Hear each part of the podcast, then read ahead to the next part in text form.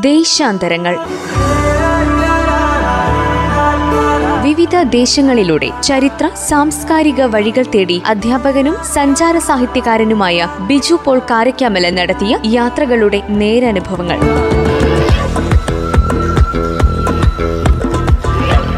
നിർവഹണം പ്രജിഷ രാജേഷ്.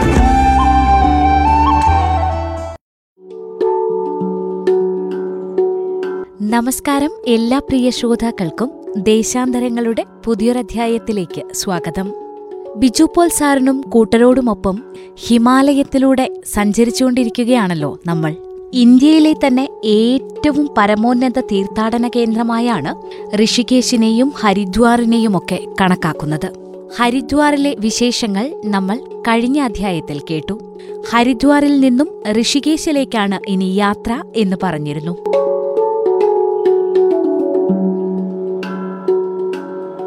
ഉത്തരാഖണ്ഡിലെ ഡെറാഡൂണിലെ ഒരു മുനിസിപ്പൽ പട്ടണവും പുണ്യനഗരവുമാണ്.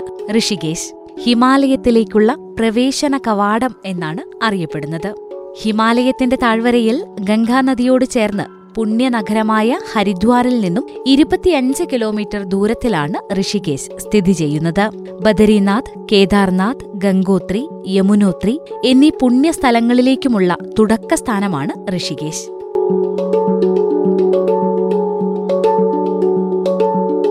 യോഗയുടെ ജന്മസ്ഥലമെന്നും ഋഷികേശ് അറിയപ്പെടുന്നുണ്ട്. യോഗ ചെയ്യാനും ധ്യാനിക്കാനും ഹിന്ദുമതത്തെക്കുറിച്ച് അറിയാനുമൊക്കെ ധാരാളം വിദേശികൾ എത്തിച്ചേരുന്ന സ്ഥലം കൂടിയാണ് ഋഷികേശ്.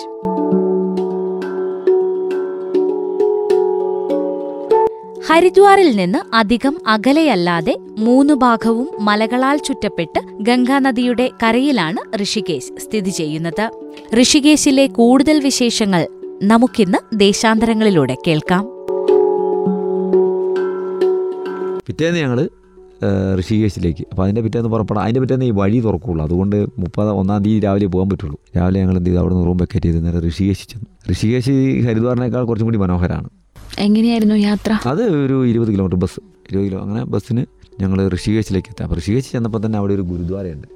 അത് ഞങ്ങൾ നേരത്തെ മനസ്സിലാക്കിയിരുന്നു. സിഖുകാരുടെ ഗുരുദ്വാര. അവിടെയാണ് താമസം ഫ്രീ ആണല്ലോ. അങ്ങനെ ഞങ്ങൾ അവിടെ ചെന്നു ഗുരുദ്വാര ചെന്ന് ഇങ്ങനെ പറഞ്ഞു ഇങ്ങനെ നാളെ ഇവിടുന്ന് ഹിമാലയത്തിലേക്ക് പോകാനാണ് അപ്പോൾ ഞങ്ങൾ ഈ ഹിമാലയ മലനിരകളിൽ ഈ ഹിന്ദു തീർത്ഥാടന കേന്ദ്രങ്ങളാണ് മുഴുവൻ ഉള്ളതെങ്കിലും അതിന്റെ ഇടയിൽ ഒരു സിഖ് തീർത്ഥാടന കേന്ദ്രമുണ്ട്. അതാണ് ഏറ്റവും ഉയരത്തിൽ ഏറ്റവും റിസ്ക്കും ഒക്കെ ഉള്ളൊരു സ്ഥലം. അപ്പോൾ അവിടെയും കൂടെ പോകാൻ ഉദ്ദേശിക്കുന്നുണ്ട്. അപ്പോൾ അവിടത്തെ യാത്ര ശരിക്കും അവിടുത്തെ തീർത്ഥാടനം ശരിക്കും ഈ മെയ് ഒമ്പതിന് ആരംഭിക്കില്ല. അത് മെയ് ഇരുപത്തഞ്ചിനെ ആരംഭിക്കും. അപ്പം അത്ര കാരണം അത്ര ദുർഘടമാണ്. ഐസ് തീർന്നില്ല. അപ്പോൾ ഞങ്ങളിങ്ങനെ പറഞ്ഞു നിങ്ങളിനിപ്പോൾ ഇങ്ങനെ പോയി ഇരുപത്തഞ്ചാം തീയതി അല്ലേ അവിടെ തുടങ്ങുള്ളൂ? അപ്പോൾ ഞാൻ ഈ ഋഷികേശിലൊരു ഗുരുദ്വാരയുണ്ട്. അപ്പോൾ അവരുടെ അടുത്ത് ചെന്നിട്ട് പറഞ്ഞത് ഞങ്ങൾ ഈ ചാർധാം യാത്രയ്ക്ക് പോകുന്ന കൂട്ടത്തിൽ ഈ ഹേമകുണ്ട സാവി എന്നും പറഞ്ഞിട്ട് ചൈന ബോർഡറിലുള്ള പിന്നെ മഞ്ഞുമലകളുടെ ഉള്ളിലുള്ള ഒരു സിഖ് ഗുരുദ്വാരയുണ്ട്. അതും കൂടെ കാണാൻ വേണ്ടിയിട്ടാണ് പോകുന്നതെന്ന് ഇവരോട് പറഞ്ഞതാണ്. കാരണം ഇവർക്ക് താമസം ഇവർക്ക് താമസം തരണമെങ്കിൽ അതും ഇവരുടെ ഒരു സ്ഥലത്തേക്ക് പോകുന്നതും കൂടെ പറഞ്ഞാലല്ലേ കിട്ടുള്ളൂ എന്ന് വിചാരിച്ചിട്ട് അങ്ങനെ പറഞ്ഞു. അപ്പോൾ അവർ പറഞ്ഞു നിങ്ങൾ ഇരുപത്തഞ്ചാം തീയതി അല്ലേ അവിടെ തുടങ്ങുള്ളൂ. പിന്നെ നിങ്ങൾ എങ്ങനെയാണ് ഇപ്പം പോകാമെന്ന് പറഞ്ഞാൽ എങ്ങനെയാണെന്ന് ചോദിച്ചു. അപ്പോൾ ഞാൻ ഇരുപത്തഞ്ച് അത് എനിക്കറിയാം. ഞാൻ ഇരുപത്തഞ്ചാം തീയതിയാണ് തുടങ്ങുന്നത്. ഞങ്ങൾക്ക് ഞങ്ങൾ ഒമ്പതാം തീയതിക്ക് തിരിച്ചു വരും. അപ്പോൾ ആ വഴി ഇപ്പോൾ തുറന്നിട്ടുണ്ട്. ഇപ്പോൾ ഞങ്ങൾ ഗോവിന്ദധാം എന്ന് പറഞ്ഞ സ്ഥലത്ത് ഗോവിന്ദഘാട്ട് എന്ന സ്ഥലത്ത് ചെന്നിട്ട് അവരോട് അനുവാദം വാങ്ങി ഞങ്ങൾ പോകും അങ്ങനെ പോകുന്നവരുണ്ടെന്ന് പറഞ്ഞപ്പോൾ അയാൾ ആ അപ്പോൾ ശരി. അങ്ങനെയാണെങ്കിലും ഓക്കെ. അപ്പോൾ എന്തുകൊണ്ടാണ് നിങ്ങൾ അങ്ങനെ പോകുന്നത്? ഇപ്പം റിസ്ക് എടുത്ത് പോകേണ്ട കാര്യം അപ്പോൾ ഞങ്ങൾ അതിനെക്കുറിച്ചൊക്കെ പറഞ്ഞു. "See, ഇത് കാണണം ഞങ്ങൾ പഞ്ചാബിൽ പോയി സർവ ഗുരുദ്വാരകളും ക്ഷേത്രങ്ങളും കണ്ട കാര്യവും ഇവരുടെ അഞ്ച് തക്കുകളിൽ നാല് തക്കുകൾ അന്ന് ഞാൻ ഇപ്പം ഞാൻ അഞ്ച് തക്ക് എല്ലാ തക്കിലും യാത്ര പൂർത്തിയാക്കിയിട്ടുണ്ട്. അന്ന് ഞാൻ ശരിക്കും പറഞ്ഞാൽ മൂന്ന് തക്കിലേ പോയിട്ടുള്ളൂ. ആനന്ദപൂർ സാഹിബ് അങ്ങനെ തൽവണ്ടി തരന്തരൻ പറഞ്ഞ അതുപോലെ സുവർണക്ഷേത്രമൊക്കെ പോയിട്ടുണ്ട്. അപ്പോൾ അതിനെക്കുറിച്ചൊക്കെ കുറച്ച് കാര്യങ്ങൾ പഠിക്കാൻ വേണ്ടിയിട്ടാണ്. സിഖ് സമുദായത്തെക്കുറിച്ചും അതിന്റെ ഇതിനെക്കുറിച്ച് പഠിക്കാൻ. അപ്പോൾ ഇവിടെ കൂടെ പോയാലേ അത് പൂർത്തിയാവുള്ളൂ. ആ അപ്പോൾ ഒരു റൂമൊക്കെ തന്നു. അപ്പോൾ ആയിക്കോട്ടെ എന്ന് പറഞ്ഞു. അങ്ങനെ ഞങ്ങൾ അന്ന് പിന്നെ ഋഷികേശ് കാണാനാണ്. ഋഷികേശ് ചെന്നിങ്ങനെ നിൽക്കുമ്പോൾ തന്നെ നമുക്കിങ്ങനെ ഹിമാലയ മലനിര കാണാം. ഇങ്ങനെ ഒരു ഭാഗത്ത് ഇങ്ങനെ. അപ്പോൾ അത് കാണുമ്പോൾ തന്നെ നമുക്കൊരു ആവേശമാണ്. ഭയം ഉണ്ടാക്കും പക്ഷേ അതേപോലെ തന്നെ ഹിമാലയൻ റേഞ്ച് ഇങ്ങനെ നിൽക്കുക അപ്പോൾ അതിന്റെ ഉള്ളിലേക്ക് ഇങ്ങനെ വാഹനം കയറി മറയുന്നത് കാണാം. ഈ ഹിമാലയ അതിന്റെ ഉള്ളിലേക്ക് വാഹനം കയറി മറഞ്ഞാൽ പിന്നെ അതിന്റെ ഉള്ളിലാണ് പൂർണമായിട്ട് ഉത്തരാഖണ്ഡിന്റെ ഏതാണ്ട് നല്ലൊരു ഭാഗമുള്ളതും എല്ലാ പിന്നെ ഇതിന്റെ ഉള്ളിലെ പിന്നത്തെ യാത്ര എന്ന് പറഞ്ഞാൽ നൂൽപ്പാല യാത്രയാണ്. അതായത് ഏത് ഇങ്ങനെ കൊടും വളവുകൾ കയറ്റങ്ങൾ ഇറക്കുകൾ എപ്പോഴും ഒരു ഭാഗത്ത് വലിയ മലനിരയുടെ ഭാഗമായിരിക്കും. മറുഭാഗത്ത് അഗാധമായ ഗർത്തം അല്ലെങ്കിൽ നദി ഇങ്ങനെയുള്ള ഒരു യാത്രയാണ്. അപ്പോൾ അതിന് അതിന്റേതായ ത്രില്ലും ഉണ്ട്. അതിന്റേതായ ഭയവും ഒക്കെ ഉണ്ട്.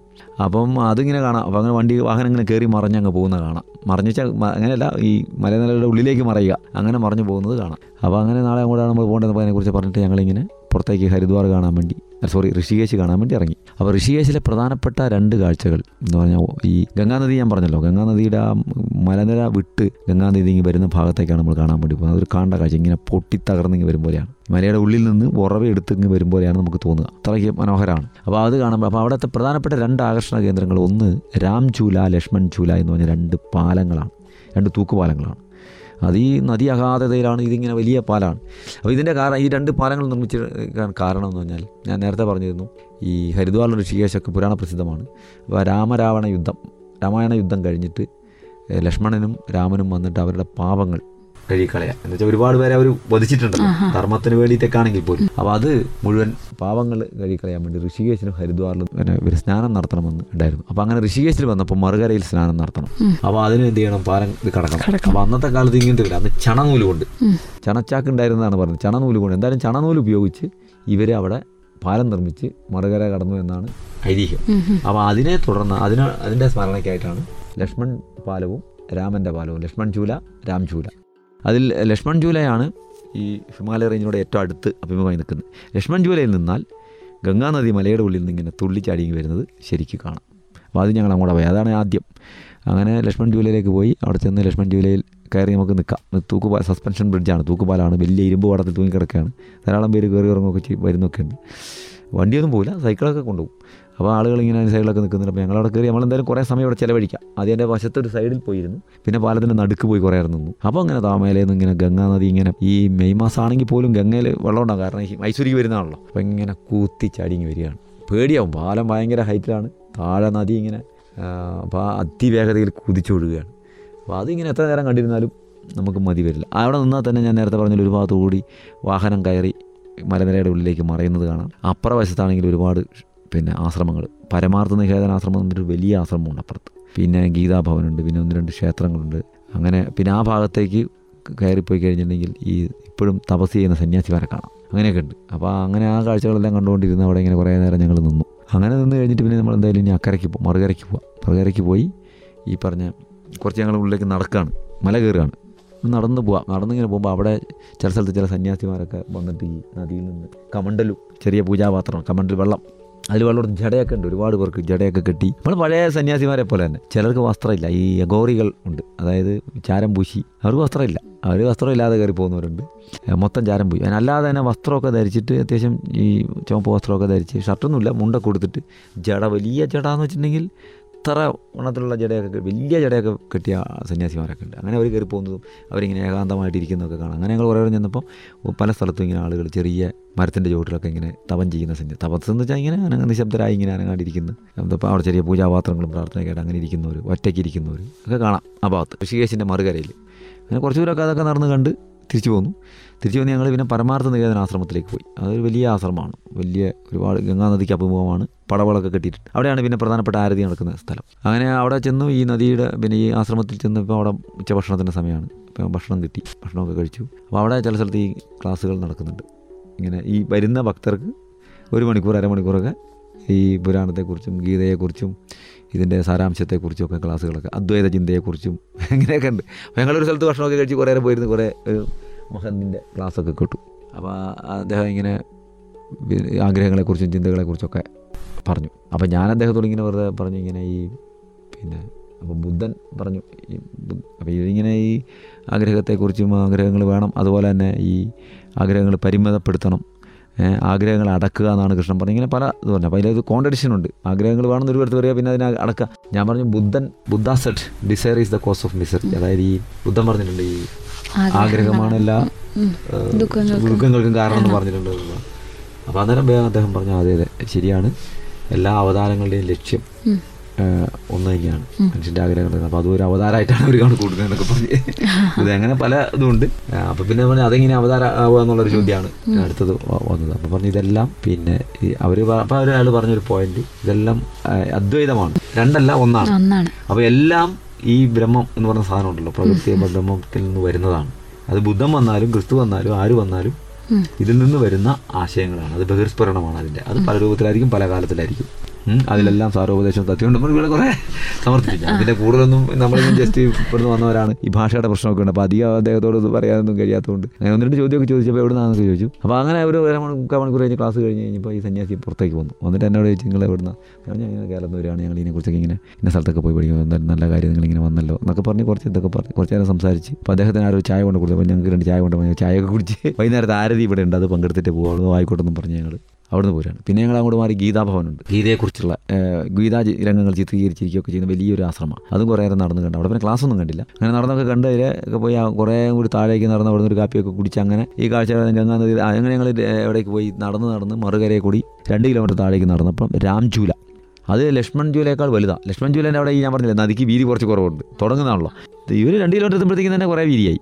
അപ്പോൾ അവിടെ രാംചൂല വലിയ പാലമാണ് അപ്പോൾ അതിലും കുറേ നേരം കയറി കഴിഞ്ഞാൽ മുകളിൽ അങ്ങ് അകലെ ലക്ഷ്മൺ ജൂല കാണാം. അതിന്റെ അപ്പുറത്ത് ഹിമാലയ മലനിര കാണാം. അങ്ങനെ ഒരു അതിന്റെ ഈ പാലത്തിൽ നിന്നുള്ള കാഴ്ചകൾക്ക് ഒരിക്കലും മങ്ങലേൽക്കില്ല. അങ്ങനെ നല്ല ഭംഗിയുള്ള അങ്ങനെ അതെല്ലാം കണ്ട് തിരിച്ച് ഞങ്ങൾ പിന്നെ റൂമിലേക്കൊന്നും പോയി. ആ തിരിച്ച് ഞങ്ങൾ റൂമിലേക്കൊന്നും പോയി. ആ തിരിച്ച് ഞങ്ങൾ ഗുരുദ്വാരയിലേക്ക് വൈകുന്നേരം പോകുള്ളൂ ഞങ്ങൾ തിരിച്ച് ഇതിൽ തന്നെ വന്ന് ഇപ്പോഴത്തേക്കും വൈകുന്നേരമായി. അങ്ങനെ ഞങ്ങൾ ഈ പരമാർത്ഥ നികേതന ആശ്രമത്തിന്റെ അടുത്ത് നദിയിലേക്ക് ഇറങ്ങുന്ന സ്റ്റെപ്പുണ്ട്. അവിടെ വന്നപ്പോൾ അവിടെ ഇങ്ങനെ കുറച്ച് കുളിക്കുന്നൊക്കെ ഉണ്ട്. എന്തായാലും ഞങ്ങൾ ഇവിടെ അവിടെ വലിയ പ്രശ്നമില്ല. അവിടെ നിന്നൊരു സ്നാനം നടത്തി. ഒരു കുളിയൊക്കെ നടത്തി ഞങ്ങൾ വസ്ത്രമൊക്കെ ഒന്ന് അലക്കിയിട്ടു. പെട്ടെന്ന് ഉണങ്ങി കിട്ടും. അങ്ങനെ അവിടെ നിന്ന് കുളിച്ച് കുറച്ച് നേരം അവിടെ ഇരുന്ന് കഴിഞ്ഞപ്പോഴത്തേക്കും വൈകുന്നേരം അഞ്ച് മണിയൊക്കെ അവിടെ ആരതിക്കുള്ള വട്ടം കൂട്ടലുണ്ട് അവിടെ വലിയ അപ്പം ധാരാളം ഈ പീതാംബര വർണധാരികളെ ഒരുപാട് സന്യാസിമാരൊക്കെ വന്നിരിക്കുന്നു മൈക്ക് വെക്കുന്നു ഇതേപോലെ തന്നെ പാട്ടൊക്കെ വെച്ചിട്ട്. അവിടെ പിന്നെ ദീപം കത്തിച്ച് നദിയിലേക്ക് എടുക്കുന്ന പരിപാടിയില്ല. അവിടെ വലിയ വിളക്കുകളാണ്. നൂറ് പിന്നെ പത്തും അൻപതും ചെരാതുള്ള വിളക്കുകൾ വലിയ വിളക്കുണ്ട്. ആ വിളക്കെടുത്തിട്ട് ഇങ്ങനെ എല്ലാവരും പരസ്പരം ആരതിയും പാട്ടും ഒക്കെയാണ് അവിടുത്തെ പരിപാടി. അങ്ങനെ അവിടെ ഇരുന്നു. വൈകുന്നേരം അഞ്ചഞ്ചരയായപ്പോഴത്തേക്കും പ്രാട്ടിൽ തുടങ്ങി. അപ്പോഴത്തേക്ക് ഒരു സന്യാസി ഒന്ന് കുറച്ച് നേരം സംസാരിക്കാൻ തുടങ്ങി. ഞാൻ നേരത്തെ സംസാരിച്ചതിന്റെ ബാക്കിയായിട്ടുള്ള കുറേ കാര്യങ്ങളൊക്കെ അയാൾ വേറെ ആളാണ് ഇങ്ങനെ സംസാരിക്കുന്നു. എല്ലാവരും അത് കേട്ടിരിക്കുന്നു. ചില ചോദ്യങ്ങളൊക്കെ ചോദിക്കുന്നുണ്ട്. കുറേ പേര് ഉത്തരമൊക്കെ പറയുന്നുണ്ട്.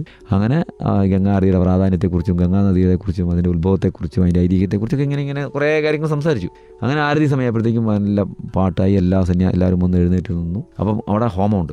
അവിടെ ശരിക്കും ഒരു അരമണിക്കൂറോളം ഹോമം നടത്തും. എന്നിട്ടാണ് അത് ഈ ആരതി വിഴിയലാണ് ഗംഗയ്ക്ക് അഭിമുഖമായിരുന്നുകൊണ്ട് ഹവിസുകളൊക്കെ അർപ്പിച്ചുകൊണ്ട് നെയ്യൊക്കെ ഒഴിച്ചുകൊണ്ട് രാമച്ചൊക്കെ കത്തിച്ചുകൊണ്ട് ദർഭയൊക്കെ കത്തിച്ച് ഇതാണ്. അങ്ങനെ ആ ഹോമവും പ്രാർത്ഥനയും എല്ലാവരും കൂടെ ഭയങ്കര പ്രാർത്ഥന പ്രാർത്ഥനയൊക്കെ കഴിഞ്ഞ് എഴുന്നേറ്റ് ഈ ഹോമകുണ്ടത്തിൽ നിന്ന് പിന്നെ തീ വിളക്ക് കത്തിച്ചിട്ട് നൂറുകണക്കിന് വിളക്കുകൾ കത്തിക്കും. എന്നിട്ട് എല്ലാവരും പരസ്പരം പ്രധാനപ്പെട്ട കുറേ ആൾ അവരിങ്ങനെ എല്ലായിടത്തും കൊണ്ടുവരും. അപ്പോൾ എല്ലാവരും ആ വിളക്ക് വെളിച്ച ഇത് ഒഴിഞ്ഞ് വന്നിച്ച് എന്നിട്ട് എല്ലാവരും എല്ലാവരും നേരെ ഗംഗയ്ക്ക് തിരിഞ്ഞ് നിൽക്കും. ഗംഗാ നദിക്ക് അഭിമുഖമായി നിൽക്കും.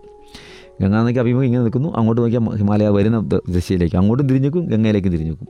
വടക്കായിട്ടും ഒരു പടിഞ്ഞാറായിട്ടും അങ്ങനെ തിരിഞ്ഞു നിന്ന് ഗംഗയെ നമസ്കരിക്കലാണ്. ഗംഗയെ വണങ്ങലാണ്. അപ്പം ഗംഗ ഇങ്ങനെ പരന്ന് കിടക്കുകയാണ് കണ്ടാൽ നമുക്ക് ഭയപ്പെടും. അത്ര വിശാലമായിട്ടാണ്. രാത്രിയിലെ ഈ വെളിച്ചം കൂടുമ്പോൾ നദി ഇങ്ങനെ എന്നിട്ട് ഗംഗയെ മുമ്പിൽ ഒരു അഞ്ച് പത്ത് മിനിറ്റ് എല്ലാവരും കൈകൂപ്പി വണങ്ങി നിന്ന് പ്രാർത്ഥിച്ച് ഗംഗയോട് ഗംഗാ ഗംഗാദേവിക്ക് വേണ്ടി പ്രാർത്ഥനയൊക്കെ നടത്തി അവിടെ നിന്ന് പിരിയും. അങ്ങനെ അതും കഴിഞ്ഞ് ഞങ്ങൾ തിരിച്ച് പിന്നെ രാംജൂല ലക്ഷ്മൺ ജൂലാണ് അടുത്ത്. ലക്ഷ്മൺ ജൂല വഴി വേഗം നടന്ന് ഞങ്ങളുടെ ഗുരുദ്വാരയിൽ വന്നു. ഗുരുദ്വാരയിൽ വന്നപ്പം പിന്നെ ഒരു ഏഴര എട്ട് മണിയായി. അപ്പോൾ അവിടെ ഭക്ഷണമുണ്ട്. അവന്റെ ഭക്ഷണം സൗജന്യമായിട്ട് കിട്ടുന്നതാണ്. അവിടെ നിന്ന് ഭക്ഷണം കഴിച്ചു. എന്തൊക്കെയാണ് ഭക്ഷണം അവിടെ ഗുരുദ്വാരകളുടെ ഗുരുദ്വാരകളിലെ ഭക്ഷണം വ്യത്യസ്ത ഇതാണ്. ഇതുവരെ ഗുരുദ്വാരകളുടെ ഭക്ഷണത്തെ കുറിച്ച് പറയില്ല പഞ്ചാബിനെ കുറിച്ച് പറയുമ്പോൾ കൂടുതൽ പറയാൻ കഴിയും. അതായത് ഗുരുദ്വാര എല്ലാ ഗുരുദ്വാരകളിലും അവർ ഈ ഗുരുദ്വാരകളിൽ ഭക്ഷണം കൊടുക്കുന്നതിന്റെ പിന്നിൽ ഒരുപാട് കഥകളുണ്ട്. പത്ത് നാനൂറ് അഞ്ഞൂറ് വർഷങ്ങൾക്ക് മുമ്പ് ഗുരുനാനാക്ക്. ആണ് സിഖ് മതം സ്ഥാപിച്ചത്. അന്നത്തെ കാലത്ത് അദ്ദേഹം എല്ലാവരെയും ഉൾപ്പെടുത്തിക്കൊണ്ട് ജാതി മത വർണ വ്യത്യാസമില്ലാതെ അന്ന് തീണ്ടൽ തൊടിയിൽ അങ്ങനെ അനാചാരങ്ങളും. ദൃഷ്ടിയിൽപ്പെട്ടാൽ ദോ ദോഷമുള്ള കാലമാണല്ലോ. ആ സമയത്ത് അങ്ങനെ ജാതി മത അല്ലെങ്കിൽ അങ്ങനെ വർണവർഗ വ്യത്യാസമില്ലാതെ എല്ലാവരെയും ഒരേപോലെ കരുതി എല്ലാവർക്കും ഭക്ഷണം വിതരണം ചെയ്ത ഒരു സംവിധാനം തുടങ്ങിയതാണ്. അപ്പോൾ അന്ന് മുതൽ ഇന്ന് വരെ സിഖുകാർ ഈ ഭക്ഷണ വിതരണ സംവിധാനം അവരുടെ എല്ലാ പ്രാർത്ഥനാലയങ്ങളിലും തുടരുന്നുണ്ട്. സുവർണക്ഷേത്രത്തിലൊക്കെ പോയി നമുക്ക് അത് പിന്നീട് പറയേണ്ട കഥയാണ്. സുവർണക്ഷേത്രത്തിലെ ഭക്ഷണ വിതരണ സംവിധാനമൊക്കെ നമ്മൾ അത്ഭുതപ്പെട്ടു. അപ്പോൾ ഇവിടെ ചെറിയ ഗുരുദ്വാരയാണ്. അവിടുത്തെ പ്രധാനപ്പെട്ട അവരുടെ പ്രധാനപ്പെട്ട ഭക്ഷണം പ്രസാദമാണ് ഈ ഭക്ഷണത്തെ നമ്മൾ ബഹുമാനിച്ചുകൊണ്ട് വാങ്ങി കഴിക്കണം. നമുക്ക് ആവശ്യമുള്ള വസ്ത്രം ഭക്ഷണം മാത്രമേ വാങ്ങാവൂ. എത്ര വേണമെങ്കിലും തരും. വാങ്ങിയത് മുഴുവൻ കഴിച്ചിരിക്കണം. അത് ഭവ്യതയോടുകൂടി നമ്മൾ ചമ്പറം പടിഞ്ഞിരിക്കണം. തലയിൽ ഒരു അതിന്റെ അകത്തേക്ക് കയറുമ്പോൾ സിഖ് ഗുരുദ്വാരേന്റെ അകത്തേക്കാണെങ്കിലും ഈ ഭക്ഷണശാലയിലേക്ക് കയറുകയാണെങ്കിലും തലയിൽ മുണ്ടിട്ടിരിക്കണം. നിർബന്ധമാണ്. തല മറച്ചിരിക്കണം. ആണുങ്ങളും പെണ്ണുങ്ങളും ഒക്കെ. എന്നിട്ട് നമ്മൾ ഇരിക്കുക. ഈ ചപ്പാത്തിയാണ് അവർ ആദ്യം കൊണ്ടുവരിക. അത് കയ്യിലേക്ക് ഇട്ട് തരും. കൈ ഇങ്ങനെ കാണിക്കുന്നത് ഇട്ട് തരിക. അത് മാത്രം. എന്നിട്ട് പാത്രത്തിലേക്ക് നമുക്ക് പിന്നെ ചോറുണ്ടാവും ചില സമയത്ത്. ചപ്പാത്തി നിർബന്ധം. ചപ്പാത്തി ഉണ്ടാവും. ഒരു രണ്ട് കൂട്ടം കറി എന്തായാലും ഉണ്ടാവും. അത് ഒന്ന് ദാലായിരിക്കും. ദാലെന്ന് വെച്ച് കഴിഞ്ഞാൽ ഒന്നുകിൽ പരിപ്പ് അല്ലെങ്കിൽ ചെറുപയർ അല്ലെങ്കിൽ മുതിര ഒരു ചാറ് കറി ഉണ്ടാവും. പിന്നെ ഒരു സബ്ജി എന്ന് പറഞ്ഞാൽ ഉരുളക്കിഴങ്ങ് എന്തെങ്കിലും ചേർത്തുള്ളൊരു ഒരു കറി. പിന്നീട് ചില സ്ഥലത്ത് ചോറുണ്ടാവും. ചില സ്ഥലത്ത് എരുമപ്പാൽ പായസമായിരിക്കും അത് ഇഷ്ടം പോലെ തരും എത്ര വേണമെങ്കിലും അങ്ങനത്തെ ഭക്ഷണമാണ് അവരുടെ. എല്ലാ അപ്പോൾ അങ്ങനെ പഞ്ചാബിലെ ഗുരുദ്വാരകളിൽ നിന്ന് എത്രയോ ഭക്ഷണം കഴിച്ചിട്ടുണ്ട്. മൂന്ന് നാല് ട്രിപ്പായിട്ട് അറുപത് ദിവസം പഞ്ചാബ് മുഴുവൻ പോയ സമയത്ത് ആകെ രണ്ട് ദിവസമായിട്ട് ഞങ്ങൾ പുറത്തുനിന്ന് ഭക്ഷണം കഴിച്ചു അങ്ങനെ അതേക്കുറിച്ച് പറഞ്ഞാൽ പിന്നെ അത് വരാം അപ്പോൾ അതേപോലത്തെ ആ ഭക്ഷണവും കഴിച്ച് ഞങ്ങൾ അപ്പോൾ ഈ ഗുരുദ്വാര പഞ്ചാബിനെ കുറിച്ച് നമുക്ക് എത്രയോ എപ്പിസോഡ് പറയാനുണ്ട്. പിന്നെ പറയാം. അപ്പോൾ അങ്ങനെ ഈ ഗുരുദ്വാരയിൽ നിന്ന് താമസിക്കും. പിറ്റേന്ന് രാവിലെ നമുക്ക് അതിരാവിലെ പുറപ്പെടുന്നു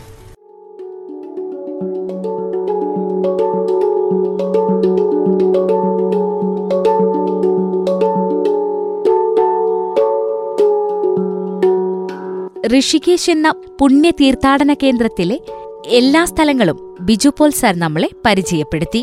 നിരവധി ക്ഷേത്രങ്ങളും ആശ്രമങ്ങളും യോഗാ കേന്ദ്രങ്ങളും നിറഞ്ഞ ഋഷികേശിൽ ആയിരക്കണക്കിന് സഞ്ചാരികൾ ദിവസേന വന്നുപോയിക്കൊണ്ടിരിക്കുന്നുണ്ടെങ്കിലും ഋഷികേശിന് അതിന്റെ പഴയ പ്രസരിപ്പും പ്രൗഢിയും നഷ്ടമായിട്ടില്ല. ശാന്തിയും സമാധാനവും തേടിയെത്തുന്ന സഞ്ചാരികൾക്കുള്ള അഭയകേന്ദ്രമായ ഋഷികേശിൽ നിന്നും ഇനി എങ്ങോട്ടാണ് യാത്ര എന്നറിയാൻ അടുത്തയാഴ്ച വരെ കാത്തിരിക്കാം. ഇന്നത്തെ ദേശാന്തരങ്ങൾ ഇവിടെ പൂർണമാകുന്നു.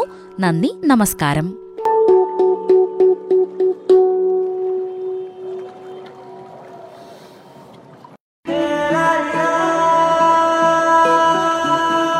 ദേശാന്തരങ്ങൾ.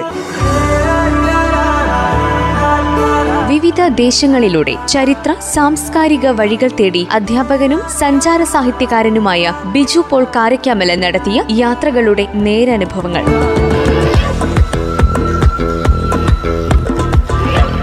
നിർവഹണം പ്രജിഷ രാജേഷ്.